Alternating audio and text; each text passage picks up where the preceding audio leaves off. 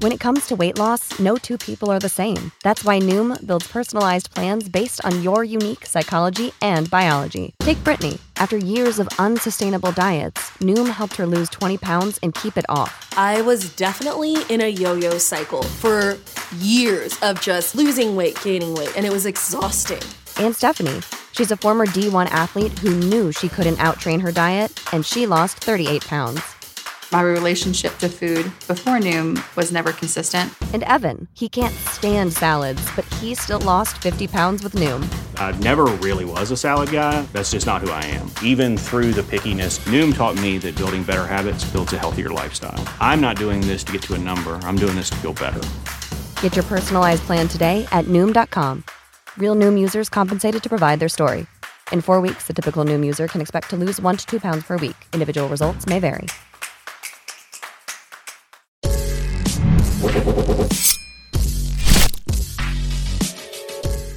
Good morning, and thanks for joining me for Rise in Crime, your morning caffeine hit all about crime.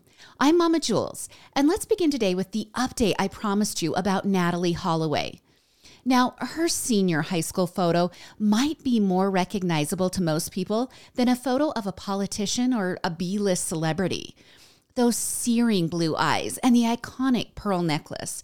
And maybe we recognize that photo because Natalee's mother, Beth, never gave up. Never gave up looking for her missing daughter. Never let cops rest in the investigation. Never let the public forget. Well, finally, Beth received some answers and some justice this week in the death of her daughter, Natalee. So let's revisit the story. It's 2005 and Natalee is wanting to celebrate her high school graduation. And I think we can agree she probably deserved to celebrate. She was a straight A student on both the math and Spanish honor societies. She participated in Bible club.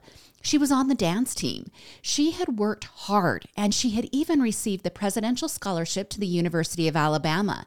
She's done all the right steps up until then, and she has all the right steps laid out before her. Well, 125 seniors and seven chaperones, they're headed to Aruba for this senior trip. And there's safety and worry here for Beth. Aruba is one of the more safe islands in the Caribbean, and Natalee is hyper responsible.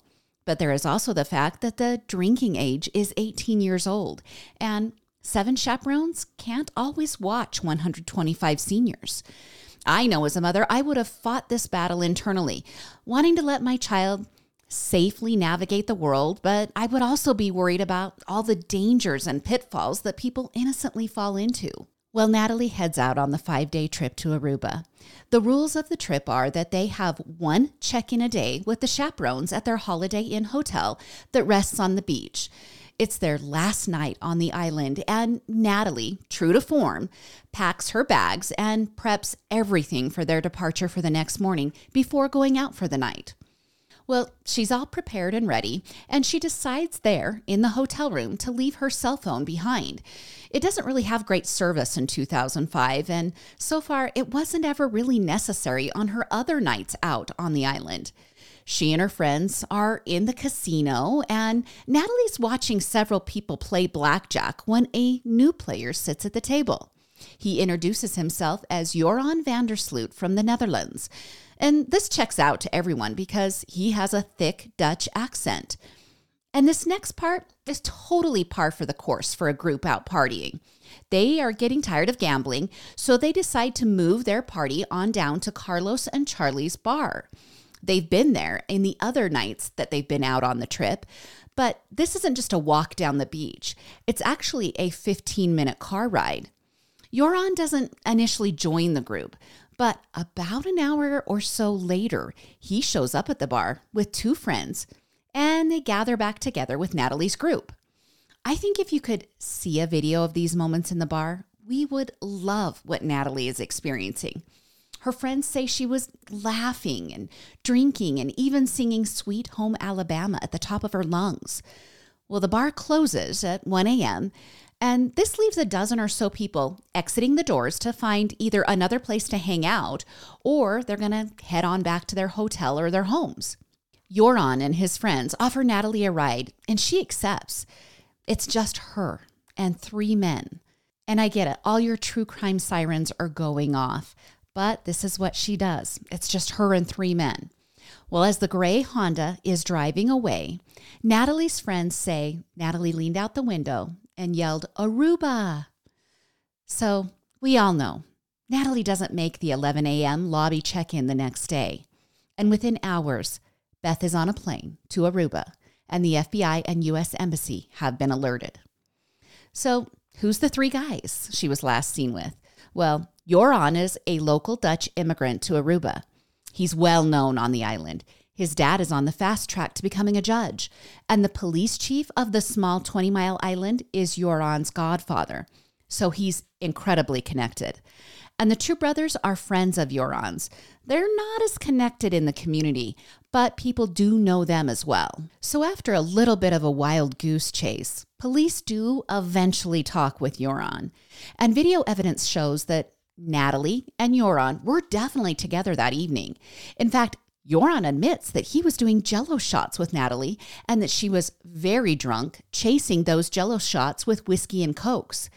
Joran says he did offer her a ride and that she didn't want to go back to the hotel. He said his friends Deepak and Satish were in the front seats and Joran and Natalee were in the back. He tells cops what kind of underwear Natalee was wearing, so he's not hiding the idea that the two were intimate in the back seat of the car. He also doesn't hide the fact that Natalee is asleep and awake during different parts of the ride.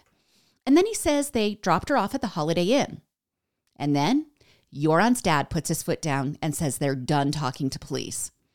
Well, the police on the island are being less than helpful, leaving Beth waiting for hours. They're acting very aloof. They eventually tear up the statement that Joran made to police.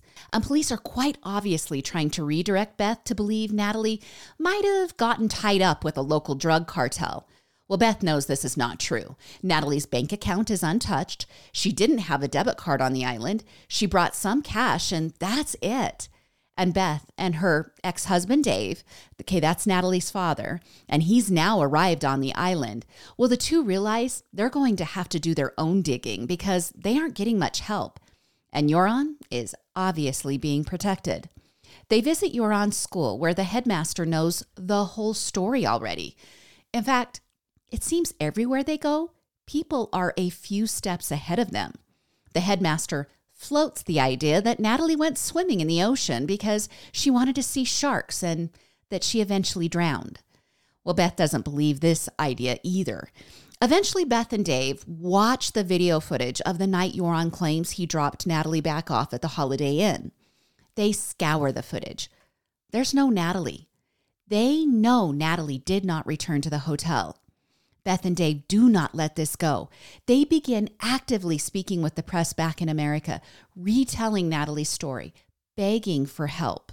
Well, finally, on June 9th, 10 days after Natalee goes missing, Joran, Deepak, and Satish are arrested. Cars are searched, residences are searched, and Joran gives a new account of that night. He points the fingers at the brothers, saying they took Natalee to the hotel after dropping off Joran. Then a couple days later, Joran changes his statement again, saying, yes, he and Natalee had sex at his home and at the beach, and that Deepak picked him up that night at the beach, and that they left Natalee there. And they have no idea what happened to her after that point. And then the back and forth for the next few months continues. Joran's dad is arrested for manipulating the investigation, and then he's released. The brothers are released due to a lack of evidence, and then they're rearrested. And finally, on September 3rd of 2005, all three are released. Joran and the brothers walk free. Now you would think this is probably the end for Beth, but she just keeps digging. And to be honest, arrogant Joran can't keep his mouth shut. In 2007, he writes a book detailing his side of the story with Natalee. Then in 2008, Joran does an interview with Fox News saying he sold Natalee into a human trafficking ring. He later retracts the interview, but he just can't help himself. See, in 2010, he contacts Beth directly. He promises that he will tell her what happened to Natalee if she will pay him $250,000. Of course, Beth agrees. Who wouldn't? What mother would not agree to that? Because she wants to know what happened to her daughter. She pays Joran the initial $15,000 down payment, and he tells her that Natalee is buried underneath the foundation of a house in Aruba. Well, it's a lie. That house wasn't even under construction when Natalee went missing. But this blackmail scheme is key to what eventually brings Joran down. All right, we're going to fast forward. By now, it's May 30th, five years to the day that Natalee disappeared. And Joran is now in Lima, Peru, hanging out at a casino again. He meets a woman named Stephanie. After playing blackjack together, they head to his room. Stephanie figures out that Joran is connected to Natalee. She starts to panic. And then Joran panics and he kills her. He beats her with a tennis racket and also strangles her. Just a few days later, police track Joran down in Chile and he openly confesses to killing Stephanie. Then, 25 days later, a federal grand jury in Alabama finally indicts Joran on extortion charges. Okay, so remember that blackmail scheme. And I want to just pause here and remind you guys this is all happening in 2010, 13 years ago. Sometimes justice can be so slow. All right, let's pick back up where the story was. It takes two years. And in 2012, a Peruvian jury sentences Joran to 28 years in prison for killing Stephanie. He's finally locked up. And that same year, Natalee's family has her legally declared dead. And then Natalee's family waits. They wait for Joran to be extradited to America. They wait to hear someday the truth about their dear Natalee. And then last week that happened. Joran is now 36 years old, and he has been extradited to Alabama to face those extorting and defrauding charges. On Wednesday, he pled guilty to the charges. In exchange, he will serve 20 years for the financial crimes, and those years will run simultaneously with his remaining murder sentence in Peru. So I'm going to play the confession for you, but I just want to warn you that this audio is graphic.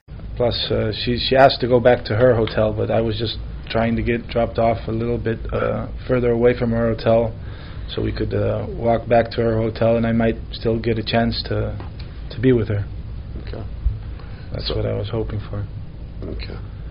So what happens? Um, yeah, Deepak drops me off at a at a place uh, a little right of the of the Marriott hotel known as the Fisherman's Huts. Um, this place uh, is not so far from you know the next hotel is the Marriott, and the next hotel after that is is another Marriott, uh, which is a timeshare, and then it's the the Holiday Inn.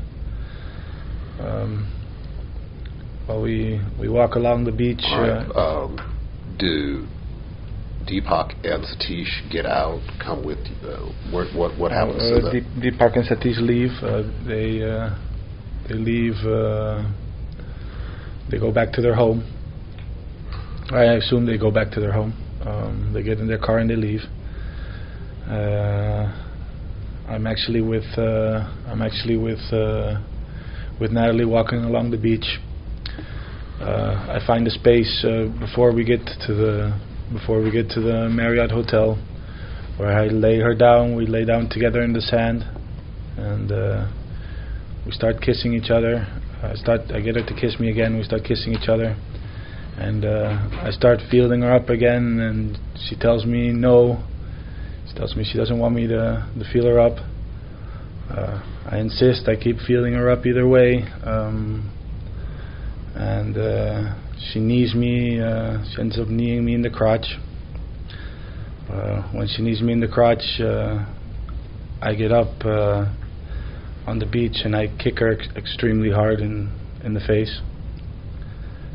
Um, yeah, she's laying down uh, unconscious, possibly even uh, even dead, but definitely unconscious. And um I see uh, right next to her there's a there's a huge uh, cinder block laying on the beach. When you say cinder block, uh, looking at the walls of this uh, place, is it like those? the exact same cinder blocks.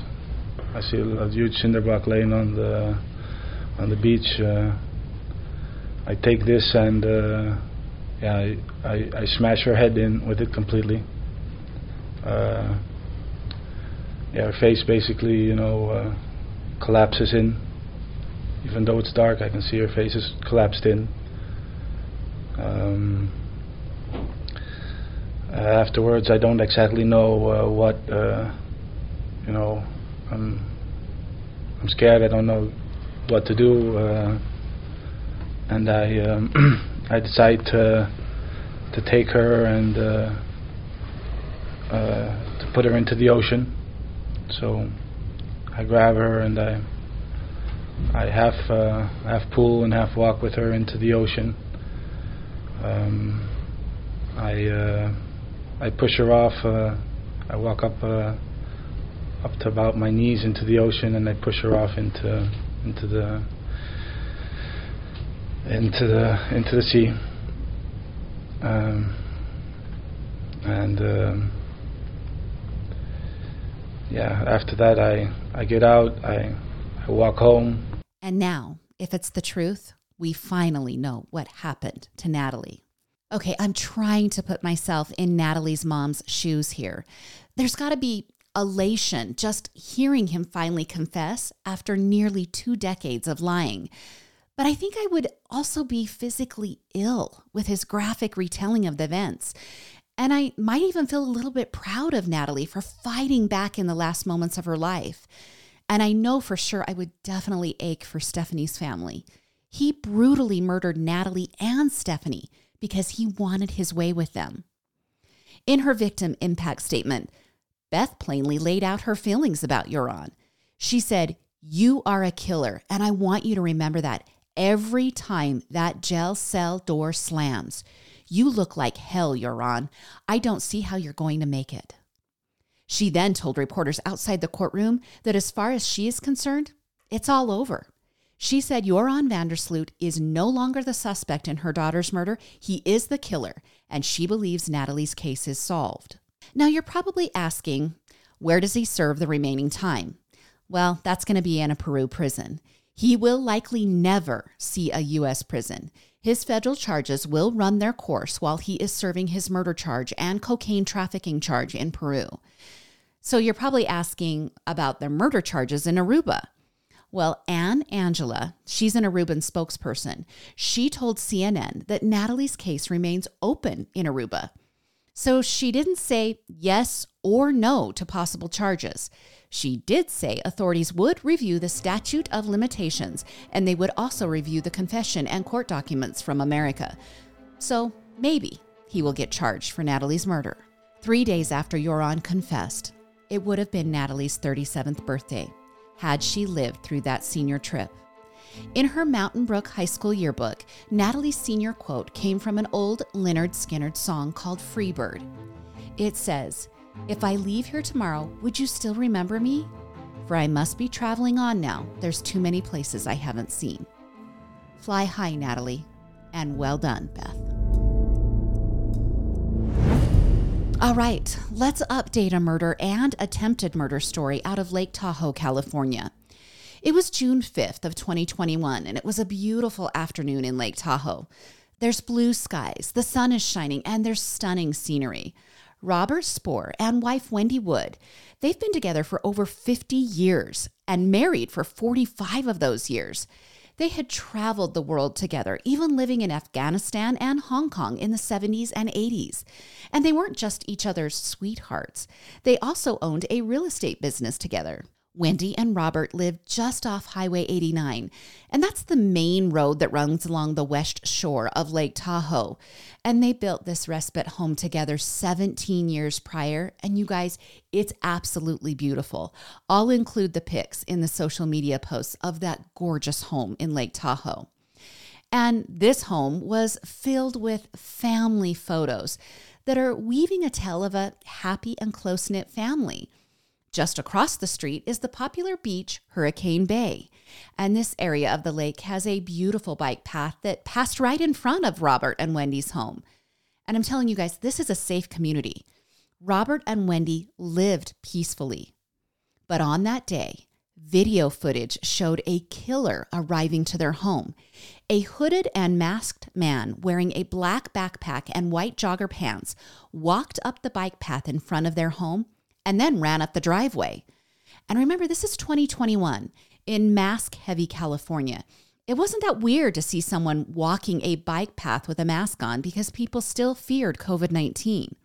Well, Robert and Wendy weren't even home when the killer entered that house, and the killer was patient. He waited. Eventually, the two returned to their home about five hours after the killer entered the residence. And that's when the killer struck, shooting Robert dead on the second floor of the home, where it seemed he was relaxing near the fireplace couch and flat screen TV. Then the gunman found Wendy in the bathroom and shot her twice in the head before fleeing. And it can only be assumed he thought he had killed both the homeowners successfully. Wendy was bleeding, but just unconscious. She hadn't actually died. So critically wounded, Wendy finally regained consciousness and called 911. When the operator answered the 911 call, it was just silent. Wendy couldn't speak because of her injuries. Out of courtesy and protocol, officers visited the home. There they found the grisly scene and they pronounced Robert dead and they rushed Wendy to the hospital.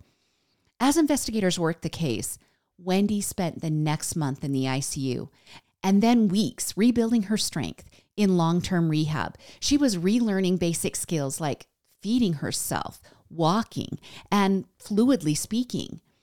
Investigators quickly surmised from the crime scene that the attack was premeditated and targeted. Nothing was taken, nothing was disturbed. And despite investigators having some promising suspects, no arrests were made in the case. Wendy's daughter, Adrienne, told SF Gate eight months after the murder and the attempted murder that her mother was the strongest person she had ever met.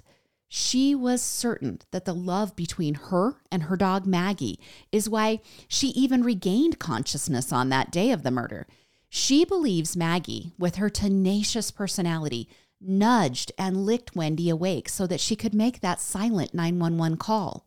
Adrienne also said that the single biggest impediment to her mom's healing is not knowing who did this to her and to Robert. She said if someone could be arrested, she might be able to move on past the grief of losing her husband. Adrienne also said that the only solace she found in the horrific events of that day is that her dad died instantly, knowing no pain. And she admitted that she hoped her mother never regained her memories from that day. She obviously acknowledged that if her mother did regain her memory, that it might lead to the killer, but she feels the pain might be too much for her mother to remember the events. Clearly, Wendy was suffering with the damage from the gunshot trauma and with the loss of her husband, because just one month following the interview where her daughter finally shared her thoughts, Wendy took her own life. Now, I can't imagine the pain this family has felt. But on Friday, Placer County Sheriff's Office arrested two people in connection with the murder of Robert and the attempted murder of Wendy. 49 year old and former Major League pitcher Dan Serafini was arrested in Winnemucca, Nevada, and is being held there on a no bail warrant. It seems Dan works there part time, and investigators had been tracking him for months. And then 33 year old Samantha Scott was arrested in Las Vegas. So here's where it gets a little complicated. Dan is the one who has the strongest connection to Wendy and Robert. He is the son in law to the two, married to their daughter, Erin. And Samantha apparently worked as a nanny briefly for the family, so she would have had some connection to Robert and Wendy as well. Now, this arrest does answer one question of how did the killer enter the home without force or being detected? If the killer's been there dozens of times because he's the son in law, then he would be able to enter without force or even leaving a trace. Now, the Placer County Sheriff's Office said in a statement that both Samantha and Dan will face a murder charge in the death of Robert and an attempted murder charge for the attack on Wendy Wood once they're extradited. In a separate but maybe connected case, the Humboldt County Sheriff's Office in a Facebook post said Placer County will be filing child abuse and endangerment charges against Dan. As of recording, there has not been an explanation about those charges and if for sure it's going to be Placer County or Humboldt County that files those charges. So we're just going to have to wait and see. Now, more on Dan. He was drafted into the major leagues in 1992, and his career as a pitcher spanned 11 years with multiple teams that included the Twins, the Cubs, Padres, Pirates, and the Reds. He finally finished his MLB career with the Rockies.